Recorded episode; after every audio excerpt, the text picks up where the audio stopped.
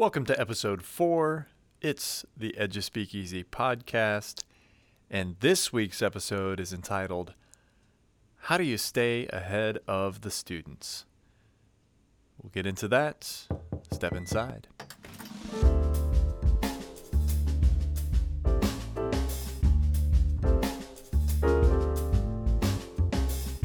Welcome to episode four of the Edu Speakeasy podcast. My name is Sean Harrell. I teach digital media technology, and we're going to talk about the question that will sometimes arise, especially in my case as a teacher of technology. But the question is how do you stay ahead of the students? Well, I'm very fortunate in that I get to teach an exciting and cutting edge, maybe is the right word for it, type of topic. I'm teaching audio video production.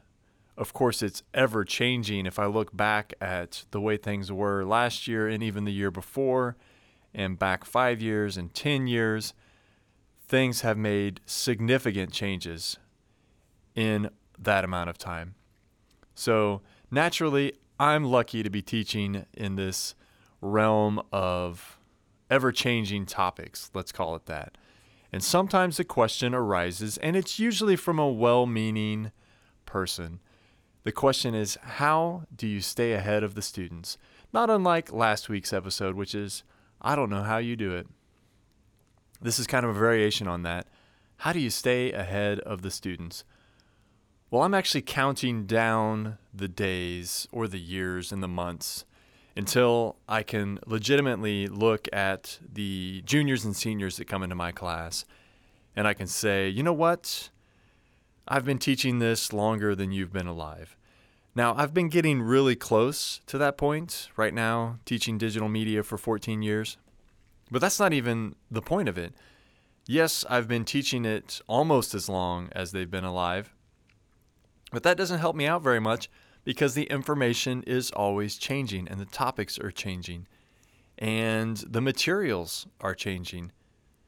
But I do have a bit of an advantage of having, oh, I'd say lived a life beyond 40 years and put that together with the fact that I've been teaching it almost as long as they've been alive. And that's how I stay ahead of the students. But I'm here to say that that's not even important, that that's not even what it's about. That staying ahead of the students is not anything exciting or it's not something noteworthy. I think it's more important that we inspire students and that we show students that we don't have to be ahead of them.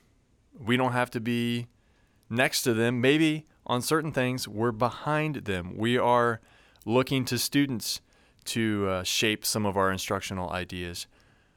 I think some of the best learning takes place when there is an equal relationship between students and teachers in the materials at hand.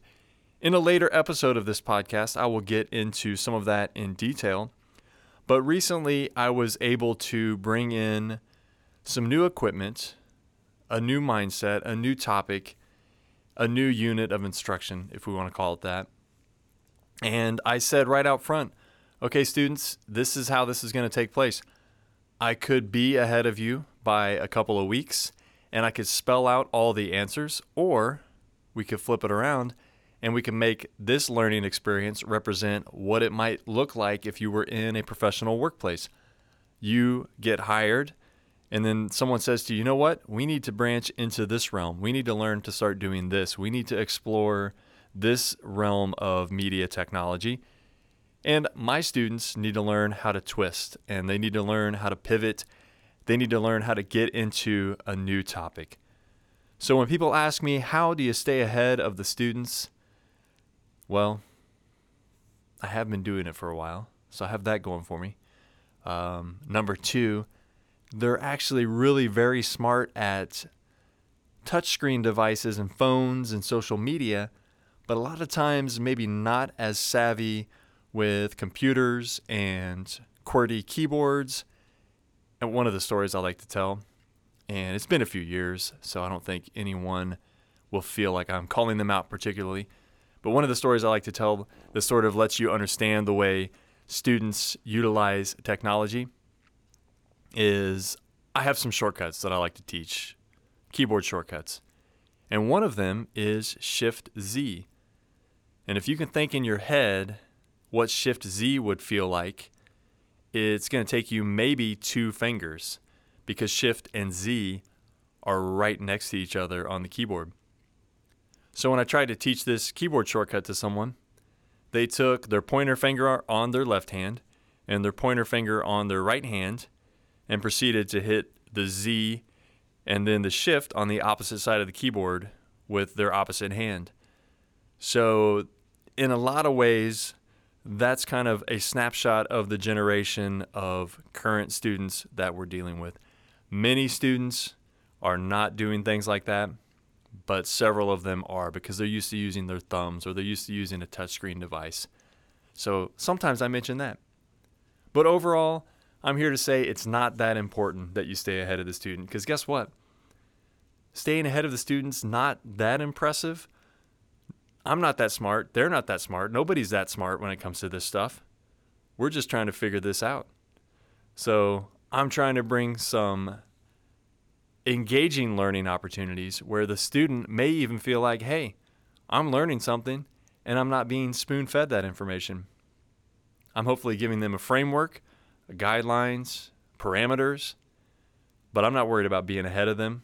And I'm not worried about letting them know that I don't know the answers. So that is this week's episode of the Edu Speakeasy podcast. I'll be back again next week when I'll be talking about LMS, Learning Management Systems. Now, that'll be a lot of fun. It's going to be as much fun as it sounds like. It's going to be a lot of fun. You can trust me on that. Thanks for stopping by. See you again next week.